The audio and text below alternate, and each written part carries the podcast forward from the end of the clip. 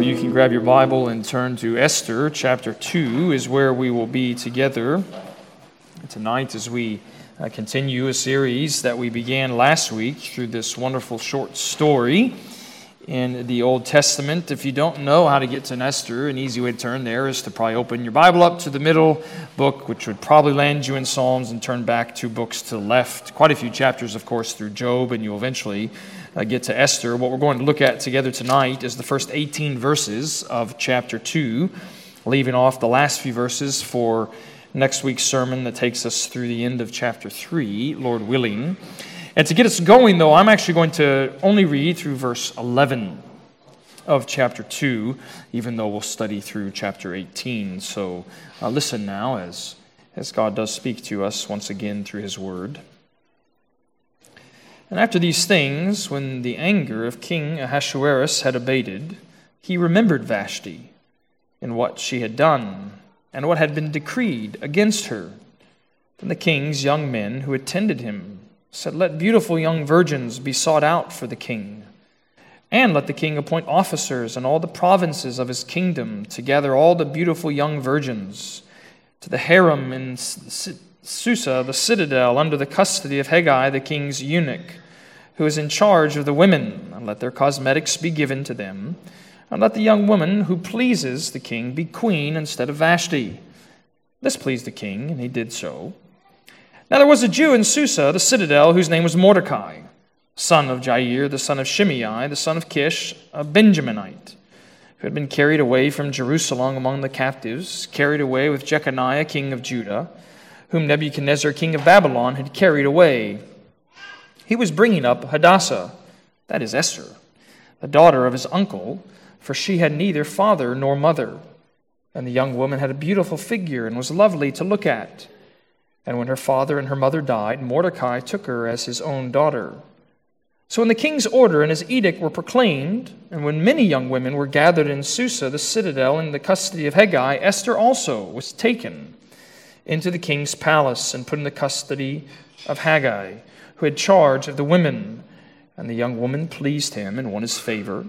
And he quickly provided her with cosmetics and her portion of food, and with seven chosen young women from the king's palace and advanced her and her young women to the best place in the harem.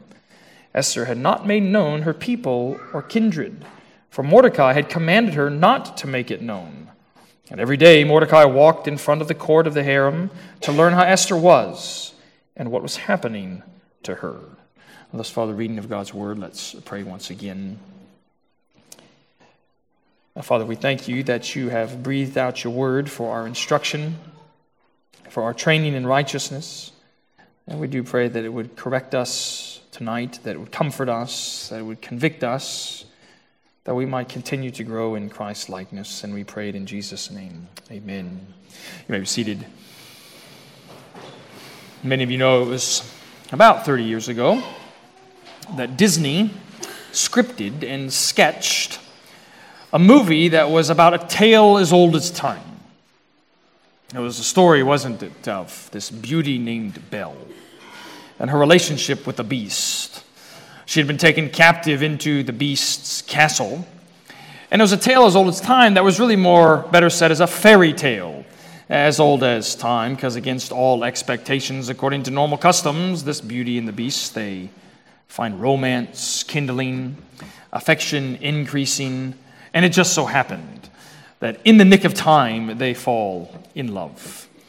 And what we come to in chapter 2 of Esther is another story about another beauty and another beast. Uh, it too is a tale as old as time, but it's quite different. For this is the tale of sin run rampant.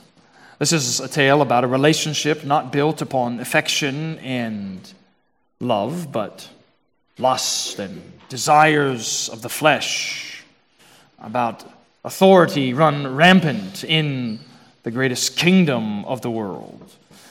So it's a tale as old as time, not just because it's the story of sin run rampant, but perhaps it's a tale as old as time because it's the story of how God's providence continues to work out its good purpose and promise even when sin is running rampant.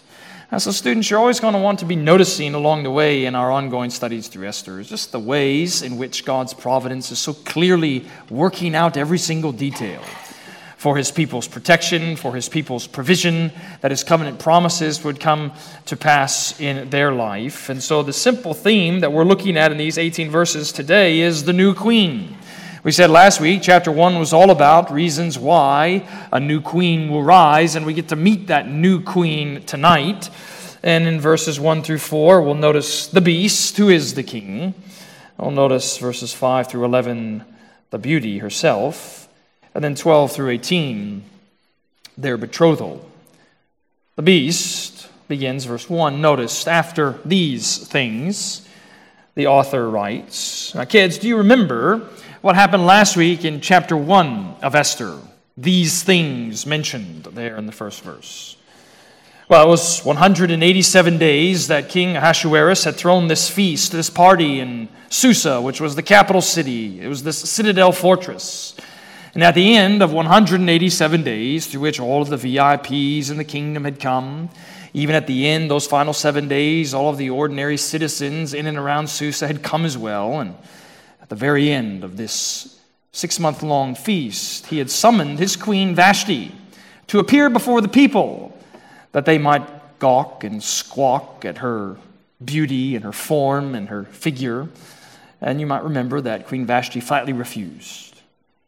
And if you look back up to chapter 2, verse, I'm sorry, chapter 1, verse 12, the king was enraged at her disobedience and insubordination, taking counsel from his wise men, they decided that Vashti was going to need to be put away as queen. A new queen was going to rise. But evidently, in the passage of time, verse 1 of chapter 2 tells us that the king was having regrets.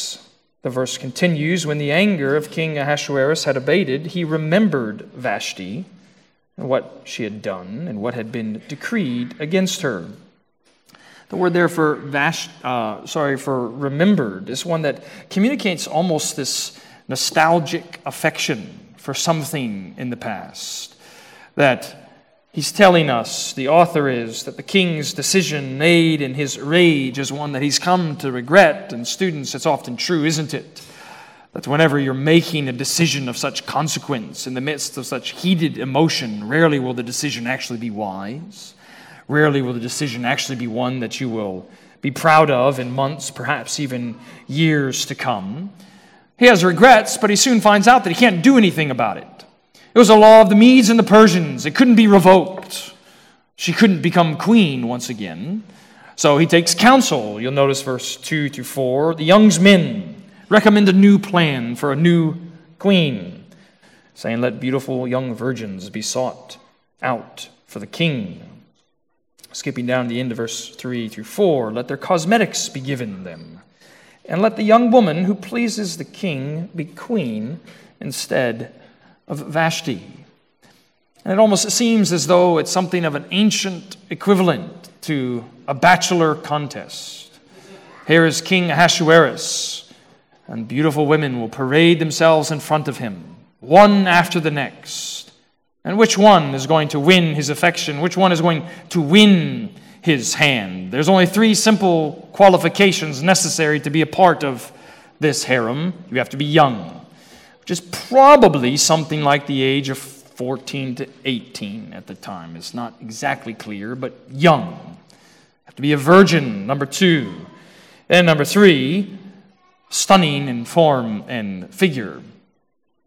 Unsurprisingly, the king says, This is a pleasurable plan. Verse 4 at the end mentions this please the king, and he did so. And you want to pay attention to that phrase, this pleased the king, because it punctuates the story along the way in Esther, showing us that King Ahasuerus seems to be a man that's always deciding based upon momentary pleasures and minute whims, no matter what the long term consequences may be. And you need to realize that as full of offense as it may be to a modern mind, as the text continues and these women are gathered into the harem, it is actually quite different, isn't it, than the bachelor contest of which perhaps you're familiar. Because these women are never going to leave the king's palace. If they lose this contest, they're not going to be summoned and sent back home. They're going to stay in the palace for the rest of their life, ready to serve the king at his beck and call and desire.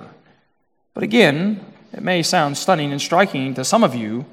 It's probably true to say that many, if not most, of these young women would have been excited about the prospect of entering into this harem.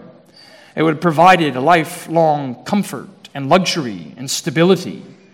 That sure, you may not become the queen, you might, but nevertheless, even if you're not, you're promised a life of stability and provision in the king's palace. That's why one scholar says it would have been akin to winning a lottery ticket at the time for most of these young women summoned into the beast's palace. Well, verse 5 through 11 show us the beauty, don't they? Meanwhile, in the city of Susa, there's this man named Mordecai. Look at verse 5 through 6. He's the son of Jair, the son of Shimei, a son of Kish, a Benjaminite. You want to pay attention to his lineage from Benjamin for subsequent interactions with this man named Haman. But, kids, listen to verse 6 and notice the phrase repeated three times. Mordecai had been carried away from Jerusalem among the captives carried away with Jeconiah, king of Judah, whom Nebuchadnezzar, king of Babylon, had carried away. You know, it's three times the text is telling us, like wham, bam, slam. He was carried away. More literally, he was exiled.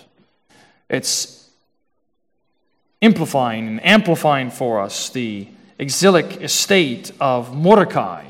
That in those decades before, he, along with his family, surely, had been exiled from the promised land in God's covenant curses falling upon his people. And kids, do you know what it means to be an exile? It simply means to live in a place that's not your home. And here he was in Susa, a place that's not his home, but he's not alone. As you'll see in verse 7, he was bringing up Hadassah, that is Esther, the daughter of his uncle, for she had neither father nor mother. And the end of verse 7 says that he had adopted her. Clearly, they're cousins, probably separated by many years. He was functioning in many ways as Esther's stepfather, directing her steps, giving her counsel and prudential wisdom along the way. And what we're meant to notice right from the outset, in the middle of verse 7, is Esther's stunning beauty. You see, she was a young woman who had a beautiful figure, and was lovely to look at. Not surprisingly, then, you'll see in verse 8, she's swept up into this harem, being collected for the king and his future queen to be decided. And notice Esther's immediate involvement, verse 9. The young woman pleased. Hegai, who was in charge of the women, won his favor. He quickly provided her with cosmetics and her portion of food, and with seven chosen young men or women from the king's palace, and advanced her and her young women to the best place in the harem. And you want to ask a question here of Esther, which has dominated discussion, frankly, in almost all texts ever since regarding this book. Is Esther willing or unwilling in the events that are about to unfold? What we can say certainly by virtue of the immediate context, is that God is clearly working, that He is orchestrating everything down to its smallest detail to bring His promise to pass in His covenant people's life. We can also say clearly, according to verse 9, that Esther is active in seeking Hegai's favor. The words that are used there are ones that are not passive, they're active, that she's actively trying to seek and find a better place in the king's harem. So, what do you make of Esther? Maybe a way to ask that question is Is Esther virtuous or is she disastrous in this passage? And the important thing to recognize is all throughout the story, the narrator, the author, never comments on Esther's actions one way or another. Like a good historian, it just simply states the details and doesn't seek to underscore or evaluate potential motives. Maybe the best way, I think, to understand Esther in this passage is that she's something of a torn figure between two worlds. Because if you glance back up to verse 7, we're clearly told that she has two names which underscore her two identities. She has the Jewish name of Hadassah, so she is a Jew, belonging to God's covenant people, subject to its demands and reminded often of its promises, but not just the identity of Hadassah, but also that of Esther, which is a Persian name, which is seemingly telling us that she is living between two worlds, seemingly having two different identities, which along the way in this story, you're going to see something of that difficulty appear when certain decisions strike her and come her way, which is maybe why even verse 10 tells us Esther had not made known her people or kindred, for Mordecai had commanded her not to make it her own. So, as one scholar says, on the one hand, being true to her Jewish roots would certainly mean Hadassah avoiding at all costs becoming a pagan king's concubine. But on the other hand, living in the cultural climate of the Persians would mean seeing the luxury of the Persian court as something desirable. Esther, it seems, is really caught between two worlds. And I think that seems to be true in the course of this story, and I dare say it's true of many of you that you can be caught between two worlds. That if you belong to Jesus Christ, your citizenship is in heaven, but you live in kingdom of the earth. And so often you're caught between choices, opportunities, chances, and obligations. You know, students, if you haven't felt that before, certainly in years to come you will. Should the Lord tarry, there's going to be times in which you're confronted with an opportunity, a chance, and the choice might be as simple as to be faithful to the Lord or to follow the way of sin. Perhaps it's at school, perhaps it's with a relationship, perhaps it's in your workplace. We have the beauty who's now in the harem, and we want to see in verses 12 through 18 the betrothal. So, what's happening along the way? Well, you'll notice in verse 12 that we're told a year passes. All of these ladies in the harem, they undergo months and months and months of beauty treatments to ready to meet the king. And what happens in the meeting? Look at verse 14. In the evening, she would go in, and in the morning, she would return to the second harem in custody of Shaashgaz, the king's eunuch who was in charge of the concubines. And she would not go in to the king again unless the king delighted in her. And she was summoned by name. And so it does sound as crass as it might appear. It was a night of sexual activity, wondering if you've delighted the king enough for him to want to see you again, delighting the king enough for him to want to give you his royal crown. And if you just turn the page or glance a few verses down, you'll see what happens with Esther on her night, verse 16. And when Esther was taken to King Ahasuerus into his royal palace in the tenth month, which is the month of Tebet, and the seventh year of his reign, the king loved Esther more than all the women, and she won grace and favor in his sight more than all the virgins, so that he set the royal crown on her head and made her queen instead of Vashti. And there's two things that you need to see about this pivotal text. Actually, three things. Uh, one of which is a sudden reversal uh, you're going to find throughout the book is that you get these sudden reversals dominating the story. You had this sudden reversal in chapter 1 with Vashti at the height of power as a woman in the land, and she suddenly falls. And here's a sudden reversal in of itself, isn't it? This unknown Jewish girl in the citadel of Susa, she rises to power and prominence. But do notice, secondly, the time that's mentioned in verse 16. You see, all of this took place in the seventh year of Ahasuerus' reign. That means four years has passed between Vashti's fall and Esther's rise. Four years that doesn't have too much comment in sacred scripture. Four years where it doesn't seem like anything terribly important of note has come to pass. And maybe you know in your own life that four years can pass, and maybe it doesn't seem as though anything terribly important has come to pass. Nothing that you would actually write down in a book to give to future generations. But as this story is going to tell, God is always working, isn't He? Even though there's years when there's nothing major that comes to pass. But He's always working behind every detail, behind every situation, behind every event to bring about His promises, His purposes in your own life. But you do not only see the time in verse 16, but also the trouble that many people feel about verse 16 and 17.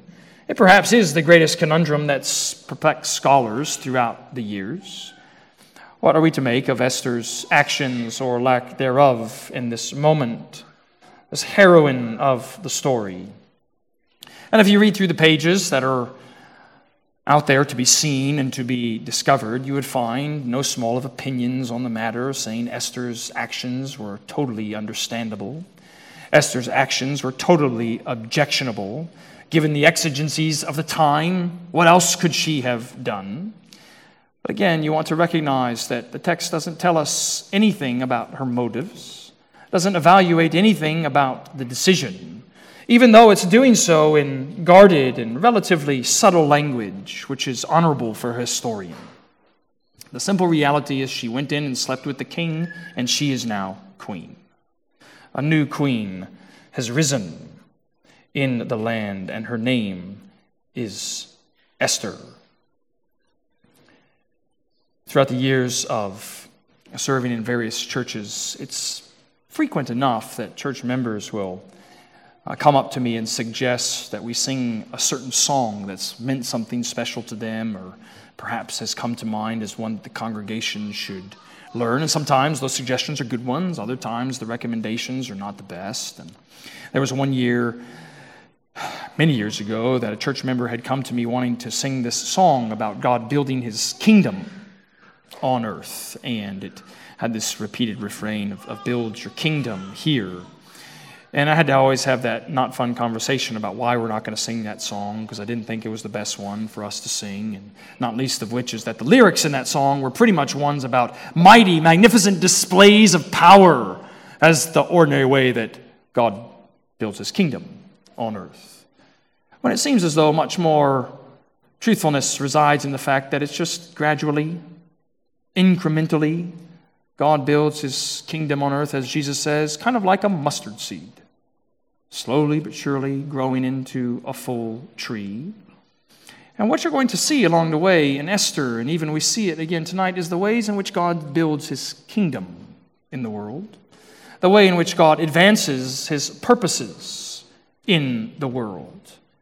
Because this simple, very brief story about a new queen rising named Esther tells us at least two things about how God advances his purpose. And I want to meditate on these as we begin to close. First, God advances his purposes through the greatest of his enemies. The greatest of his enemies. Uh, we spoke about this with more length last week. King Ahasuerus was the king of the world, it would have seemed at the time. He was very much a god in the city of Susa. Here's a man who had nothing to do with the true creator and Lord over all mankind. Here was one that opposed God, Yahweh, at every turn, wanting to go about his own devices and satisfy his own desires. But don't you see how, even through the greatest of his enemies, this political power of unusual might in the world, God is advancing, organizing, orchestrating, governing, preserving everything to make sure his promise comes to pass. And why that must be an encouragement to some of you is you can look out on the world today and you can see governments, you can see leaders, you can see rulers that seem to have an incredible amount of might in the world. Might they are liberally using to squash the church, to quiet devotion to God.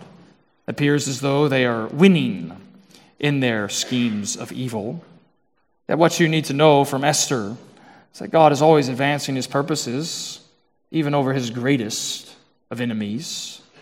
That their designs, their schemes, always and only ultimately lead to their downfall and the preservation and prosperity of God's people. But it's not just that God advances his purposes through the greatest of his enemies. The text is also telling us that God is advancing his purposes through the weakest of his servants the weakest of his servants. Because certainly, if it's right for us to take Esther as this torn individual, she just joins, doesn't she, a long list of heroines and heroes in Scripture that were not perfect, frankly, often befuddling in the way in which they went about the Lord's business. What good news that is, is that God even uses the weakest of his servants to advance his plan. No one would have thought that this young Jewish girl in the city of Susa would rise to power, yet she does. No one would have thought about so many other characters in Scripture that rise to prominence, yet they do. Which points us, doesn't it, this story to the true story of the truth of Jesus Christ. One who didn't have any form or figure that anyone would notice Weakness marked his life. Complete ordinariness was his lot. And yet he what? Becomes the one through whom God uses to advance his purpose and promise in the world. So I even 1 Corinthians chapter 1 can tell us that God has used Jesus Christ through the folly of the cross and his death, burial, and resurrection to use the weak to shame the strong, the foolish to shame the wise. He's always bringing about his purposes, even through his great enemies. He's always bringing about his purposes, even through his weak servants, that he might protect and provide for his people, and sometimes the most surprising of ways. Let's pray together.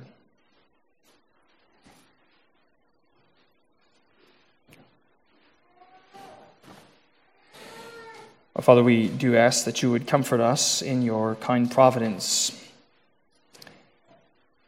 That can often confuse us and lead us to ask questions when we don't understand exactly why you are doing what you are doing, why you are allowing what you are allowing. Lord, comfort us in your power towards us, the certainty of your promise within us